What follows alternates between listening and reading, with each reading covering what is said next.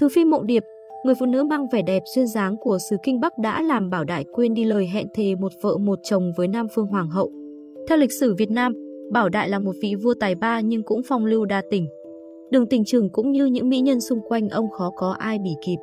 Ngoài Nam Phương Hoàng hậu, cuộc đời của ông gắn liền với nhiều tuyệt sắc gia nhân khác. Họ đã bị vẻ lịch lãm, điển trai của vị vua đa tình cuốn hút, trong đó có Thứ Phi Mộng Điệp. Thứ Phi Mộng Điệp, người phụ nữ được lòng cựu Hoàng Thái Hậu nhất. Bà Bùi Mộng Điệp, sinh năm 1924, là một tuyệt sắc gia nhân của xứ Kinh Bắc. Bà quê ở Bắc Ninh, đã có một đời chồng và một con trai. Chồng bà là bác sĩ Phạm Văn Phán, tốt nghiệp y sĩ Đông Dương. Bà Mộng Điệp đã cảm mến vị bác sĩ vì tiếng tăm và địa vị còn ông Phán si mê bà Mộng Điệp vì nhan sắc xinh đẹp, vóc dáng yêu kiều. Ông Phán chỉ muốn một cuộc tình không chính thức còn bà Điệp thì khao khát có một cái đám cưới viên mãn, hạnh phúc. Nhưng điều này làm sao có thể diễn ra khi ông Phán đã có vợ con và tôn giáo của ông không cho phép đàn ông có hai vợ. Thế là bà Mộng Điệp quyết tâm dứt áo ra đi, đặt tên con trai là Bùi Hữu Hưng, lấy họ của mẹ. Bà Mộng Điệp trở thành phụ nữ độc thân, có cơ hội gặp gỡ, tiếp cận cựu Hoàng Bảo Đại trong thời điểm ông ra Hà Nội công tác. Tháng 9 năm 1945, ông gặp bà Mộng Điệp ở sân tennis.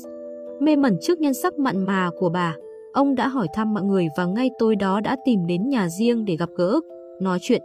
Chỉ một thời gian ngắn, bà Mộng Điệp đã trở thành người phụ nữ của riêng vua Bảo Đại và sau đó họ có với nhau một cô con gái tên Phương Thảo, sinh năm 1946. Chính bà Mộng Điệp đã khiến vua Bảo Đại quên đi lời hẹn thề một vợ một chồng với Nam Phương Hoàng hậu. Đến năm 1948, cựu Hoàng Bảo Đại nhận chức quốc trưởng, sau đó hai người chuyển lên Đà Lạt rồi buôn mê thuộc sinh sống. Phụ nữ Kinh Bắc vốn chu đáo, biết cách cư xử nên bà nhanh chóng lấy được lòng của Hoàng Thái Hậu, tức bà Từ Cung. Mặc dù không được cưới xin đàng hoàng nhưng vì khéo léo, biết chăm lo việc thờ cúng tổ tiên của hoàng tộc nên Thứ Phi Mộng Điệp luôn được Đức Từ Cung quý mến hơn cả Nam Phương Hoàng hậu. Đây cũng là quãng thời gian hạnh phúc của bà vì có chồng bên cạnh, mẹ chồng yêu thương. Thứ Phi Mộng Điệp sống lẻ loi suốt nửa quãng đời còn lại. Năm 1953, Thứ Phi Mộng Điệp được cựu Hoàng Bảo Đại ủy nhiệm mang cặp ấn kiếm và một số báu vật của nhà Nguyễn qua Pháp giao lại cho Hoàng hậu Nam Phương. Dự định sau khi hoàn thành nhiệm vụ sẽ trở về Việt Nam nhưng do chiến tranh ác liệt nên bà đã ở lại Pháp. Sau đó, bà đã sinh cho vua Bảo Đại hai người con trai đặt tên là Bảo Hoàng và Bảo Sơn. Cả hai người con đều yểu mệnh và qua đời. Trong khi đó, cô con gái Phương Thảo thì lấy chồng Pháp nhưng cũng không gần gũi với mẹ nên bà Mộng Điệp trở nên khép mình, sống ẩn danh tại một căn chung cư trên đường Neuilly, quận 12, Paris.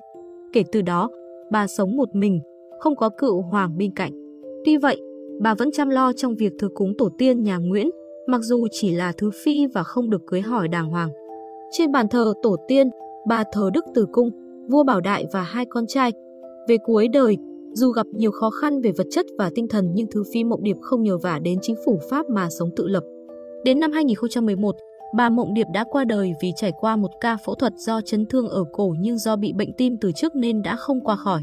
Khi còn sống, Thứ Phi Phương Bắc muốn trở về quê hương nhưng do tuổi cao sức yếu nên nguyện vọng đã không thành hiện thực.